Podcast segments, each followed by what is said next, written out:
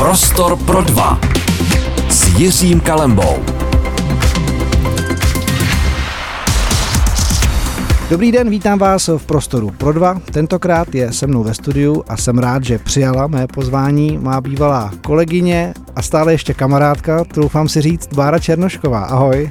Ahoj Jiří, já děkuji ti moc za pozvání. Taky doufám, že jsme stále kamarádi. Já také doufám, byť jsme se teď chvilku neviděli. Bára Černošková, asi znáte její hlas, možná i příjemnou usměvavou tvář z branek bodů vteřin, vlajkové to lodi z pravodajství České televize a také z pořadu Sama doma a možná i z dalších akcí, které moderuje a k tomu se dnes všemu dostaneme. Budeme se bavit o sportu, budeme se bavit ale třeba i o vážnějších věcech, třeba to, jak navštěvují děti své rodiče ve vězení, protože toho je Bára taky součástí, toho se určitě dotkneme. Dotkneme se toho, toho, jaké to mají vůbec ženy ve sportu a novinářky ve sportu. No a zaspomínáme na nějaké třeba zajímavé akce, jako jsou olympijské hry a tak dále. Ale na úvod se Bára zeptám, protože si také maminka tří dětí, jak se mají děti, jak se má manžel, jak se máš ty. Eh, máme se dobře všichni. Děkuji moc krát za optání. Děti jsou různě po prázdninách. Teď eh, momentálně, když jsem jela jsem za tebou, tak jsem je dala takzvaně na hlídání kamarádce, ale oni už jsou tak velké, že se v podstatě hlídají sami. A kamarádka jim slíbila, že je vezme na zahradu, kde mají bazén. Tak ty jsou teď úplně v pohodě a myslím, že po matce nesmutní. Takže v den, kdy přetáčíme s Bárou tenhle rozhovor, je venku asi 33 stupňů. Myslím, že bazén je to, co jim teď úplně nejvíc závidíme. Takže budeme pokračovat v rozhovoru rozhovoru s Bárou Černoškovou. Poslouchejte Prostor pro dva. Dnes s Jiřím Kalembou. Posloucháte Radio Prostor, tohle je Prostor pro dva dnes s moderátorkou sportovní Bárou Černoškovou. Báro, mě by vlastně zajímalo, a teď začnu trošku jako vlastně osobně, protože já si pamatuju naše setkání, když jsi byla povolána na pořad Time Out do Prahy. To byl pořád timeout, který spojoval házenou basketbal a volejbal. Ale vlastně jsem se tě nikdy nezeptal, co tě jako zavedlo k té sportovní novinařině nebo reportéřině. Jak to vlastně ta tvoje cesta vypadala? No ta cesta byla taková spletitá a vlastně jsem pořád ve stádiu, že zkouším sportovní žurnalistiku, eh, která mě uh, připadala jako dobrá brigáda při studiu na Filozofické fakultě Masarykovy univerzity v Brně, kde jsem studovala obory historie a filozofie. To se tak jako hodí k tomu ano, ten to sport, se tak že jako jo? samozřejmě hodí, i když jako napadá mě několik takových styčných bodů, kdy uh, i filozofové si navzájem jsou schopni uh, ve vypjatém uh, bádání ukousnout ucho, takže si myslím, že... Uh, takže jako Majkové Tysonové filozofického světa. je fakt, že i nějakého Evandra Holyfielda bychom tam možná měli. A e, tak nějaké e, styčné body to možná má, ale je fakt, že jinak je to hodně daleko a e, já jsem si myslela, že prostě takhle budu studovat filozofii a historii a ještě jsem dělala vlastně práva v te, tehdy, v té době na právnické fakultě v Brně a přišlo mi to jako super nabídka na brigádu, protože mm-hmm. tehdy v brněnském studiu České televize vypisovali konkurs na redaktora a redaktorku a já jsem se přihlásila a vzali mě. No a pak si začala tedy jezdit do terénu, začala si získávat zkušenosti. Jaké to pro tebe bylo? zajímavé a hrozně mě to bavilo. A vlastně, když nad tím um, teď čas od času přemýšlím, já se vždycky tak jednou za půl roku dělám takovou jako revizi toho, co uh, vlastně všechno v životě dělám a čemu se věnuju pracovně, tak mi to chybí. Takže mm-hmm. se snažím uh, vlastně hodně do toho terénu jezdit jinak, než uh, Vlastně jako v současné době jsem v České televizi studiová moderátorka, takže nemám tu příležitost, tak hledám ty cesty jiné. No.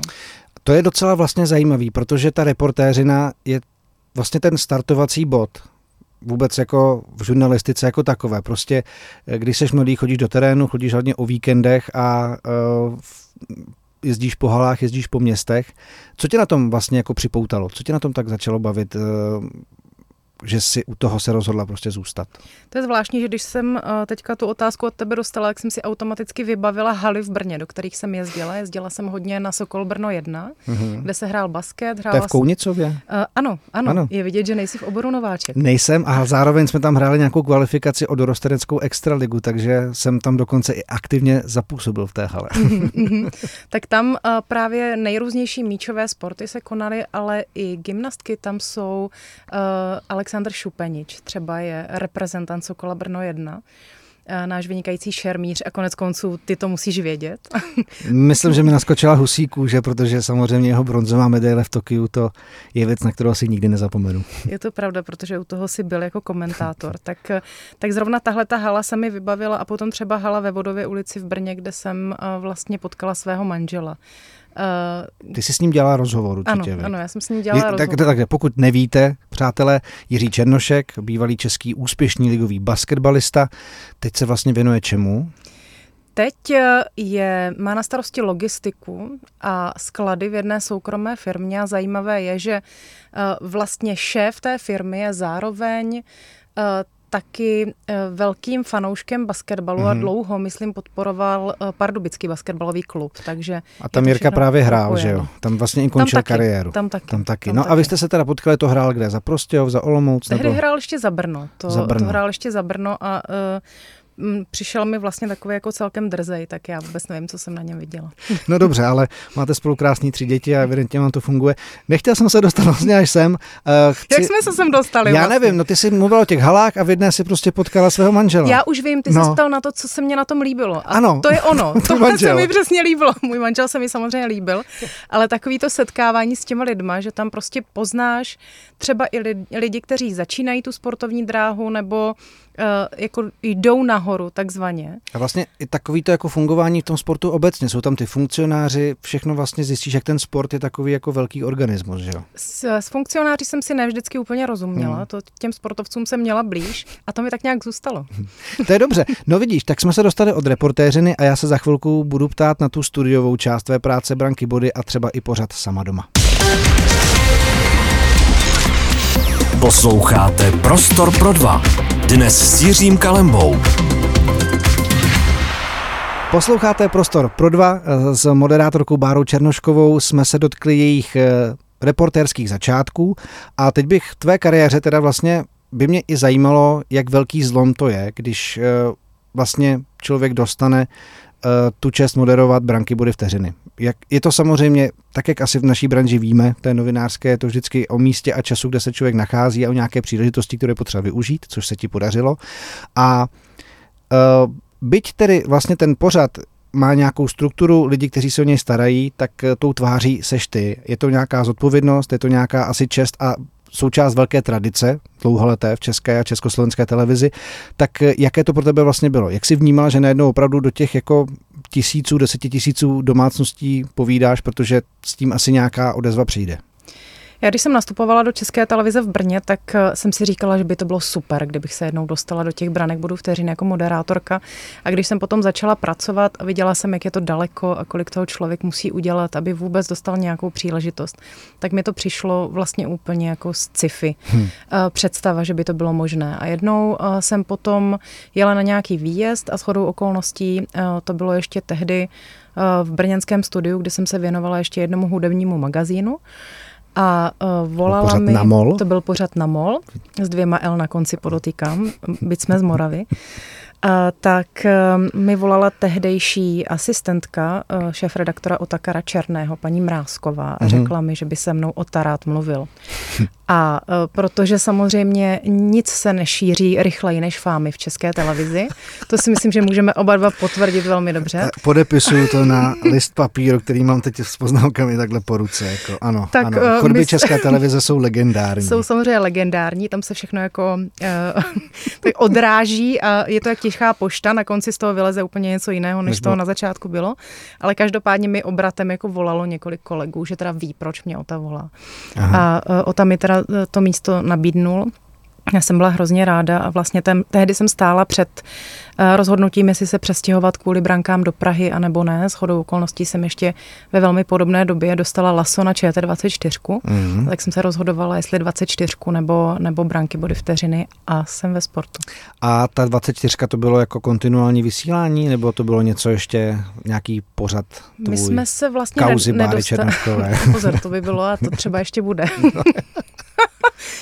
Pozor, ale já nevím, jestli se jako někdo jiný taky bude smát, nebo se smějeme jenom my dva se zákulisí toho, co máme oba dva za sebou. Já vlastně nevím, ale tak přišel mi ten, já jsem si představil ten pořad a přišlo by mi to vlastně, jak tam jako reješ do politiku a... a, a... Chraň Bůh, že já bych někdy do někoho rila, já mm-hmm. takový submisivní, laskavý typ. Ale skončila si ve sportu, odtud můžeme pokračovat. Děkuji ti moc krát. Uh, takže to ne, nebylo nějaký jako konkrétní pořad na 24, ale jenom jako nabídka, jestli nechci přejít právě z programu ČT Sport na ČT24, ale tehdy ta nabídka do těch branek byla tak lákavá pro mě hmm.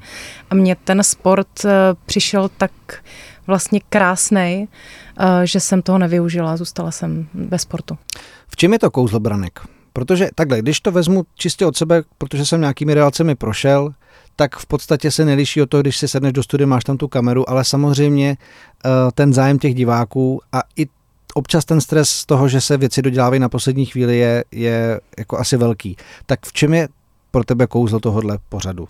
Pro mě to kouzlo bylo v tom, že najednou, když mi bylo 25 nebo 26 let, tak jsem dostala příležitost se na tom podílet, ale ne tak, jak je to dnes. Dnes eh, jsou moderátoři branek, za kterými stojí editoři a ty máš vlastně poradní hlas v tom, eh, jakým způsobem ta relace bude vypadat. Ale tehdy moderátor byl člověk, který byl za to zodpovědný od A do Z. To znamená, já jsem určovala, jaké příspěvky tam budou, já jsem určovala, jak dlouhé budou. Jaké budou mít pořadí vlastně jaké budou mít pořadí. Pak já jsem byla ten, kdo si to vyžírá. Takže mně se vlastně tohle líbilo, ale když to zpětně si uvědomím, tak vlastně vůbec nechápu, že v té době jsem dostala takovou zodpovědnost za to, protože uh, tehdy jsem neměla tak, takové zkušenosti v tom mediálním prostoru. Byla jsem v české televizi tehdy dva nebo tři roky. A uh, přišlo mi to jako docela velké sousto. No. A taky je pravda, že jsem si to několikrát odbrečila na tom začátku. Jo, tak teď asi zase můžu, jestli teda posluchači dovolí naladit trošku osobnější notu, protože jsem u toho asi možná párkrát jako směnář mladý byl taky přítomen. A jednou si pamatuju takovou docela vyhrocenou situaci, kdy se šel nějaký basketbalový příspěvek jakože naživo. To se občas čte, když prostě máte zápas, který se třeba ještě hraje takzvaně naživo. Seděl jsem vedle tebe ještě ve starém studiu na Velíně a Režisér trošku zazmatkoval, já jsem tam vběhl a on tam pustil živou trasu místo obrázku a já jsem tam jako něco přečetl. Teď jsem cítil, jak ty se vedle klepeš z toho, jak to jako dopadne. To je vlastně hustý adrenalin, když si to člověk jako vezme občas jako tahle. To je jako, jako řídit jako letový provoz trošku někdy, ne? Je to adrenalin, ale víš, co je zajímavý, že já si tuhle tu příhodu nepamatuju. Mm-hmm. Že člověk asi jak má selektivní paměť, anebo se potom jako stalo vlastně uh, spousta takových dalších podobných věcí, kdy najednou máte ve studiu kolegu, který má číst ten text naživo a on, najednou ho vidíte za kamerami, jak odchází.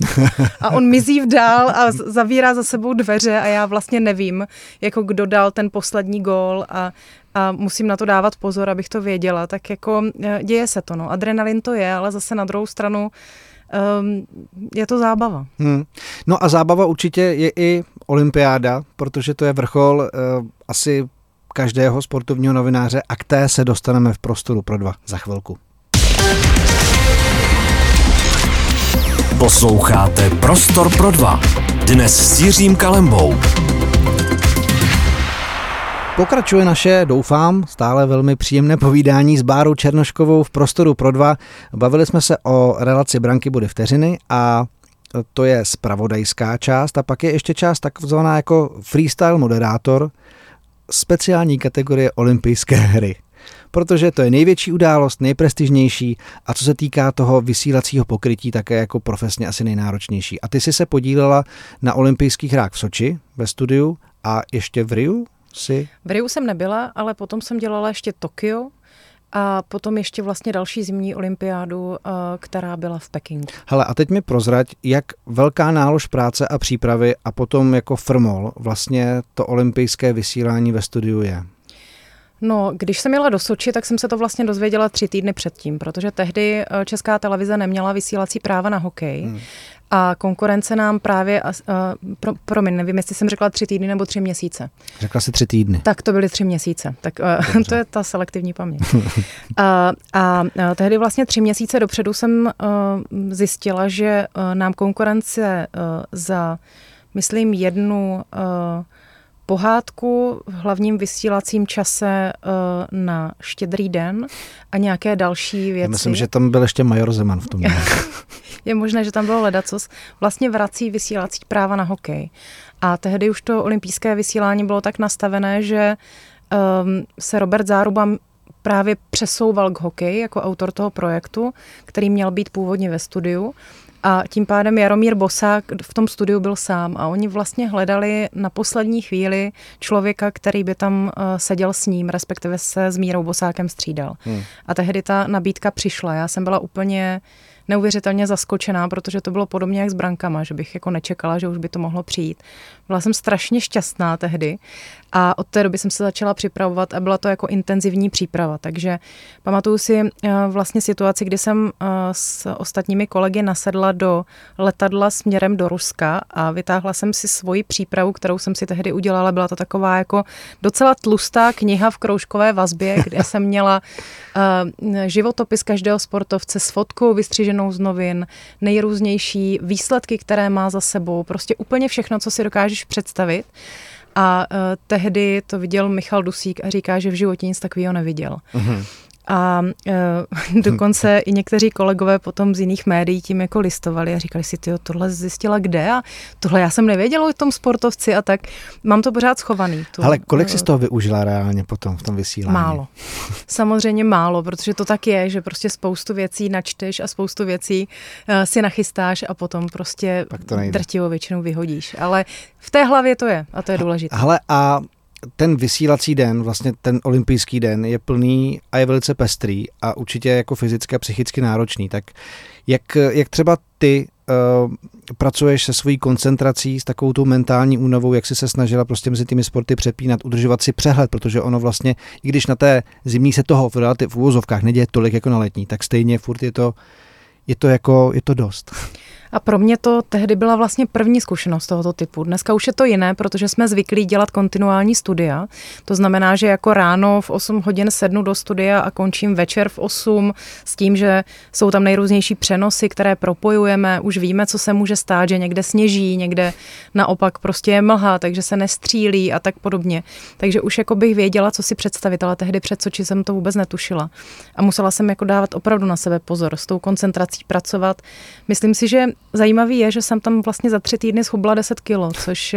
Víš, já v Soči, já jsem v Soči zubl hmm. sedm. Já no. jsem totiž měl čas na jedno jídlo denně s Karlem Kubeškou mezi přenosy curlingu a přijel jsem fakt domů normálně. To byla nejlepší dieta mýho života. No, a já taky, vlastně jenom na snídani, protože potom už jako nikdy čas nebyl. Hmm. A zase jako když už jdeš ve dvě ráno prostě úplně zničený, tak to už jsem se nenacpala. A hlavně už jsem neměla čím tehdy, hmm. protože jsem na to nemyslela a jedině eh, jsem si sebou brala nějaký jako konzervy tehdy s tu nějakým, který mě jako celkem zachraňovali život v průběhu toho dne, protože jsem ani nechtěla jako odejít z toho studia, jak jsem nevěděla, co se bude dít, abych něco neprošvihla. No, no a Uh, vodili tě tam český sportovce, předpokládám. To se mm-hmm. tehdy mhm. ještě vodil do studia, tak jo. jaký byl třeba jako příjemný zážitek tvůj jako moderátorsko-rozhovorový? Mám krásné zážitky. Vlastně uh, pamatuju si, že tehdy s Lukášem Bauerem jsem tam mluvila a shodou okolností teď jsem ho po letech měla ve studia uh, ve fóru bez frází, kdy jsme se bavili uh, o výživě ve sportu, tak tehdy jsme se bavili právě jenom uh, v úvozovkách jenom o těch jeho sportovních uh, výsledcích s Martinou Sáblíkovou, s Evou tehdy Samkovou jsem, jsem mluvila. No ale měla jsem třeba ve studiu i legendu uh, ruského hokeje uh, Treťaka. No. Mm-hmm. Tak to je prostě jako vlastně zkušenost, která je hrozně cená. No a ty si teď nakousla Fórum bez frází, to je jeden z projektů, do kterého jsi zapojená a mimo jiné také si vykročila mimo tu sportovní bublinu do pořadu sama doma. A na to se právě budu chtít ptát Báry Černoškové za chvilku v prostoru pro dva. Posloucháte Prostor pro dva. Dnes s Jiřím Kalembou. Stále posloucháte Prostor pro dva, mým hostem moderátorka Bára Černošková a já jsem avizoval, že bych se rád zeptal na další projekty, které nejsou spojené jenom se sportem, nebo takhle, nejsou spojené jenom se sportovní redakcí.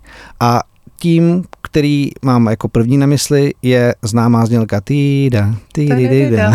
Sama doma. Jak jsi na to vlastně přišla a jak jsi se odhodlala na jako tuhletu cestu se vydat? To bylo v hlubokém covidu, kdy uh, vlastně covid uh, zrušil veškeré um, kontaktní pořady ve smyslu, že už jsem neměla ani téma pro hosty, kam chodil takhle host, jak sedíme my dva proti sobě, já jsem se ho mohla na něco ptát. Tehdy jsem opravdu moderovala v úvozovkách jenom branky. Byla mě, v terárku vlastně zavřená. Úplně, úplně. A mě to jako hrozně chybělo, vlastně to povídání s jinými lidmi a do toho přišla nabídka jít na konkurs na pořad sama doma. A když mi tehdy volala dramaturgině Daria Macáková a říkala, ale Báro, víte, že to jako, my vám tu práci jako nenabízíme, to je jenom konkurs. A já říkám, já to vím, že je to jenom konkurs. Tak já jsem v České televizi 16 let, tak hold budu muset ukázat, jestli teda to umím nebo ne. A vlastně takhle to říkám ze srandy, ale ono, když potom přijdeš a tam opravdu eh, jsou ti lidi, kteří tě takzvaně hodnotí a já viděla na papíru napsaná ta jména těch zkušených a známých moderátorek, které se o to místo uchází, tak jako mě samozřejmě sklaplo, že jo. Hmm. Ale uh, tehdy mi docela rychle právě po tom konkurzu volali, že by to rádi uh, se mnou zkusili, ale že ví, že tam bude možná trošku pnutí se sportovní redakcí, že je potřeba si to nějak jako komunikovat, takže mi to radši říkají hned, a, abych se mohla rozmyslet. A to pnutí se teda vyřešilo? Jak se na to kouká vlastně sport? To pnutí nakonec nebylo zas tak zlý, jak hmm. to vypadalo na první pohled. Tehdy uh, můj šéf, výkonný ředitel Jirka Ponikelský, jako tak jako zvednul obočí a říká jako Báro, ale, a teď, ale, ale byl jako super tady v tomhle. Uh, domluvili jsme se snadno a muselo se to pak vyřešit ještě smluvně, abych měla vlastně všechno pod jednou smlouvou. Takže já jsem teď oficiálně nejenom redaktorka, moderátorka sportovních pořadů, ale mám tam ve smlouvě právě i sama doma. Jak moc mentálně osvěžující vlastně je vykročit do úplně jiného světa, volnočasového, hobby, eh, zdravotně eh, lidského prostě. Skvělý, je to jo. úplně skvělý, já to prostě miluju a i třeba kvůli tomu, že tam je prázdninová pauza toho pořadu. Jo, my končíme v červnu a začínáme vlastně až v září a tím, jak si člověk může odpočinout i tady od toho, tak je to fantastický. A tam opravdu chodí lidi z nejrůznějších oborů, eh, hodně lékařů tam chodí, můžeš se zeptat na nejrůznější věci, lidi z eh, hudební branže, herci, jo, úplně nejrůznější, nejrůznější lidé. Uh, mám to hrozně ráda. Hmm. No a ta další věc, která mě teď zajímá, to jsem si všiml na sítích ČT Sport, protože samozřejmě po mém odchodu z televize pořád sleduju své bývalé zaměstnance a jak se jim daří, tak jsem si všiml nového pořadu Fórum bez frází. A já vím o tom, že bez frází je vlastně sportovní web, kde se zveřejňují docela hluboké uh, sport, příběhy sportovců a vy se zajímáte jako o různá témata do hloubky, tak by mě zajímalo, jak vlastně tohleto spojení přišlo a jak, eh, jak vlastně jako máš pocit, že když to jako přeženu, čtení zpráv ve studiu, tak jak tohle tě jako zase obohacuje jako, žurnal, jako novinářsky vlastně, protože jsou to témata, která je potřeba nastudovat, nějak jemně uchopit.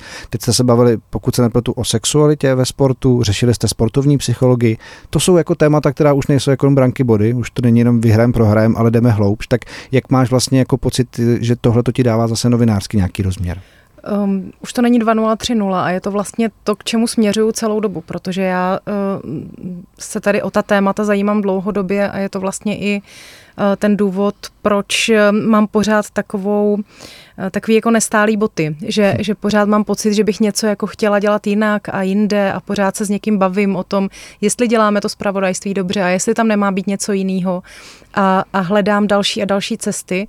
Takže když eh, přišla tady ta nabídka právě od kolegů z Bezfrází, jestli se nechci podílet s nimi na novém formátu, eh, oni už tehdy zkoušeli právě fórum Bezfrází, což není povídání jeden na jednoho, ale um, jsou tam dva, tři hosti ve studiu vždycky plus moderátor a hledali uh, nějaké, um, nějaké, nějaká témata, která vlastně by mohla být nosná, tak jsem vlastně um, řekla hned ano, protože mně to přijde skvělý, že ten sport uh, můžeme ukazovat nejenom právě jako uh, výkonnostní záležitost ve smyslu, teď jsme vyhráli, teď máme zlatou medaili a co s tím, ale, ale i to, že je to vlastně součást životního stylu, že tam nejde o sport, o medaily, ale o tu pohybovou aktivitu, která je tak hrozně potřebná pro nás všechny. A teď se zeptám s vědomím toho, že jsem eh, vlastně v redakci sportu 16 let dělal, ale Máš pocit, že takovéhle pořady teď jsou potřeba v době podcastu, zvlášť u České televize, že prostě je něco, co Česká televize musí s tím současným, řekněme, s tou nabídkou obsahu všude kolem, že by s tím jako měla trošičku jako soupeřit? Já samozřejmě nejsem člověk, který o tom může rozhodnout. Já se vždycky rozhoduju sama za sebe a s, um, jako s vědomím toho, že jsem součástí nějakého většího celku. A přišla jsem tady s tou uh, myšlenkou právě znova za svým šéfem, Eh, Jirkou Ponikelským a řekla jsem mu to. A vlastně tehdy jsme uvažovali i o tom, eh, do jaké míry je to slučitelné s tím, co teď dělám, protože toho mám hodně už eh, vlastně na bedrech a jestli tady tohle ještě bude jako reálně možné zvládat. A přiznám si, že jsem uvažovala i o tom, jestli to prostě všechno nepustím a nezačnu dělat něco jiného, třeba podobně tak, jak ty. Ale um, pan Ponikelský nakonec ten program vlastně chtěl eh, hmm. na ČT Sport, takže jsme se dohodli. No. Na, nakolik to bude nosné dál, to je otázka, protože jsme domluveni na 10 dílů, to znamená, máme končit v únoru příštího roku. Máme tam několik jako velmi hezkých eh, témat už rozjednaných nebo natočených, ale co bude dál, to nevím. Jasně, ale jako za mě tohle to určitě smysl dává a jsem rád, že se ta témata daří otevírat i takto veřejnoprávně. No a za chvilku půjdeme na poslední kapitolu našeho povídání a to se dotkneme, dotkneme se to, jak se my muži, novináři, třeba chováme k dámám, reportérkám, novinářkám a také ještě k poslední věci ohledně uh, aktivit Báry Černoškové. Posloucháte Prostor pro dva. Dnes s Jiřím Kalembou. Pozvolna finišujeme naše povídání v rámci Prostoru pro dva a Báry Černoškové se chce zeptat na to, protože si žena v docela dost jako dominantně mužském kolektivu, v mužské profesi dá se říct, na kterou koukají většinou i muži. Tak by mě zajímalo, jak si se už během toho svého jako profesního života naučila mít nějaké jako brnění, obrnit se proti určitým, nevím, stereotypům, narážkám, jestli se s tím vůbec setkala a jak se my vlastně jako muži vlastně chováme vůči vám mě zajímalo. Třeba ty se vždycky choval příkladně, Jiří. to proto jsem se neptal, ale samozřejmě to se hezky poslouchá. Dobře, takže chápu, že to je asi kus od kusu. Teda, je to vždycky jo? kus od kusu a uh, hrozně se to mění. Hmm. Já jsem prostě nastupovala do České televize v roce 2004. Tehdy jsme se v brněnském studiu České televize zdravili Čau Hoši a mě na tom nepřišlo nic divného, protože jsem tam byla prostě jediná holka.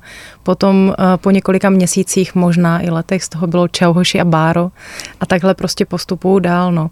Ono je to tak, že vlastně, když si jediná nebo jedna z mála žen v té oblasti, tak ti každý přisuzuje vlastně ta feministická témata. Hmm. A já samozřejmě jsem feministka až na půdu, to je jasný, ale, eh, ale vlastně bych se tomu ráda vůbec nevěnovala. Hmm. Já se chci věnovat té klasické práci, chci dělat tu normální sportovní žurnalistiku, ale je pravda, že se tomu nevyhnu a vlastně se nevyhnu ani tady těm otázkám a to se vlastně potom pořád cyklí a tím pádem jsem za větší a větší feministku a tak to prostě už asi vždycky zůstane. Nicméně těch jako dam v redakci sportu je dost. Změnilo se to tam nějak, eh, co se týká přístupu k tomu, nebo jako za mě, když to beru, ale samozřejmě jsem taky jenom kolem toho tak jako se míjel.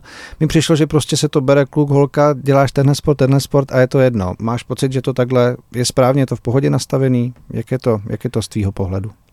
Posunulo se to hodně a když jsem začínala, tak vlastně holky nejezdily na fotbal, vůbec a e, tehdy to byl e, i takový jako úzus, když jsem se ptala, proč ne, tak jako na mě koukali, jak kdybych byla úplně bláznivá a to teď vůbec samozřejmě není. Jo, máš tam určitou hierarchii, kdy na určité sporty jezdí třeba služebně starší kolegové, na některé zase služebně mladší, všichni se učíme. Nemyslím, že je to úplně jako bezproblémové prostředí, to hmm. ne, a to ještě nám asi bude hodně dlouho trvat ale mm, neskromně musím říct, že i tím působením eh, těch mých věčných keců se to prostě trošku, trošku zlepšuje. Takže na to upozorňuješ teda, jako jo? Tvé Lá, věčné keci. Lásky plně. Lásky plně, to je hezké. No hele, eh, to povídání bylo ve skrze velmi příjemné, ale teď bych na závěr si dovolil otevřít jedno téma, které, když se člověk projede eh, třeba tvůj Instagram, tvé sociální sítě, tak na to upozorňuješ poměrně dost. A já jsem teda měl vlastně jednu možnost to s tebou i sám vyzkoušet. A otevírám to proto, protože to je zkrátka věc, o které se moc nemluví, ale do které, když nahlédneš, tak je ti trošku jako těžko na duši. A to jsou uh, děti, které mají své rodiče ve vězení, a ty spolupracuješ uh, vlastně s organizací, která se snaží těm dětem alespoň čas od času tu jejich tíhu života trošičku odlehčit tak eh, by mě zajímalo, kdo ty, jak do toho všeho, co děláš, si si ještě vzala jako tohleto závaží, protože to fakt není jednoduchá věc po těch věznicích jezdit a tohleto zažívat a vnímat a vlastně tomu jakoby pomáhat a dělat pro ně něco hezkého. No upřímně, kdybych nevěděla, že je to tak tíživé téma, kdybych nevěděla, že se tomu málo kdo věnuje a kdybych nevěděla, jak moc je to potřeba, tak to nedělám, protože hmm. opravdu je to pro mě velké závaží a já ještě bohužel mám jako takovou eh, nevím, jestli je to dar nebo prokletí, prostě eh, schopnost jako cítit, eh, cítit z lidí, jakým je. A tady u těch dětí vězňů je to prostě složitý. Já dělám ve Žluté stužce, projekt Yellow Ribbon Run, jsem patronkou dětského běhu, Eh, máme za sebou osm ročníků právě, kdy se snažíme upozorňovat jednak na to, že lidé po výkonu trestu eh, mají problematickou situaci a když jim ta společnost nepomůže, tak se cyklí a vrací se zpátky hmm. do těch věznic. A zároveň právě i na to téma dětí vězněných rodičů. Tak eh, máme za sebou ročník, který se věnoval vězněným ženám a teď ten příští ročník, který právě rozjíždíme, který zase bude potom finišovat v červnu příštího roku tím hlavním závodem, tak eh, se bude věnovat eh, vězněným mužům, pomlčka otcům. Mm-hmm. A, takže téma eh, toho, že se snažíme ukazovat ty vězněné osoby nejenom jako ty prvoplánové darebáky, což samozřejmě povětšinou jsou, a, ale i jako lidi, kteří prostě byli na nějakých e, životních křižovatkách a třeba kdyby měli lepší uh, rodinné zázemí, jak se jim to nestane. Takže jsou to zároveň třeba otcové, synové nebo bratři. Jak na to vlastně reagují ty věznice a jak se to posouvá směrem k tomu, aby alespoň částečně tahle ta záležitost e, mohla být tím umožněná a aby, aby vlastně nahlédli i na tuhle tu stránku, nejenom ten výkon trestu, který tam zkrátka je, ale by k tomu přišel ten, ten lidský rozměr. Um, to prostředí je hrozně náročné. Já teď s hodou okolností a nikdy bych si nemyslela, že je to možné, ale jsem na titulce časopisu České vězeňství. Což eh, Ty neznamená... Jsi obalu. ano, cover girl. cover girl. Ale, uh, což ale prostě za mě neznamená, že toho dělám tolik, ale spíš um, prostě je to pro mě známka toho, jak je to vyprahlé uh, vlastně téma, že, že je hmm. tam opravdu neuvěřitelné množství eh, možností, co a jak dělat. A já si těch lidí, co dělají ve věznicích, eh, moc vážím, protože to je opravdu hodně těžká práce a člověk, když se nedá pozor, tak prostě se z toho zblázní. A reagují na to některé věznice lépe, některé věznice hůře ale šéfka projektu Yellow Ribbon žluté stužky Gabriela Slováková 20 let byla ředitelkou věznice buď to v Kuřimi, mužské věznice, nebo ve Světlé nad Sázavou, ženské věznice. Takže vlastně pracovala ve vězenské službě, takže je tam ta vazba velmi dobrá tím, že je to opravdu jako jeden z nich tak e, máme ty ohlasy moc dobré a musím říct, že i když jako v každé té věznici se mi hrozně těžko dýchá, vždycky, když odcházím, tak mám vlastně radost, že jsem venku hmm. a že se můžu nadechnout, tak e, se mi stejně stane, že, e, že za těma lidma se tam těším a vždycky je ráda vidím. Tak ať to přináší radost a, a tam, kde má, Báro. A ať se ti daří ve tvých všech projektech. Moc děkuji a děkuji ti za pozvání, ať se daří i tobě. Jo, děkuji moc. Tohle to byla Bára Černošková v prostoru pro dva. Samozřejmě ten rozhovor eh, si budete moct poslechnout klidně ještě jednou, pokud se vám líbil, na našem webu radioprostor.cz. No a kdybyste Báru chtěli nějak kontaktovat, tak asi třeba na sociálních sítích tam si činávej. To ještě Určitě. to taky zvládáš. Taky Určitě, budete vítáni, moc děkuji. Tak, díky moc a eh, děkujeme za to, že jste poslouchali tenhle ten prostor pro dva. Prostor pro dva a Jiří Kalemba. Každé pondělí ve čtyři odpoledne.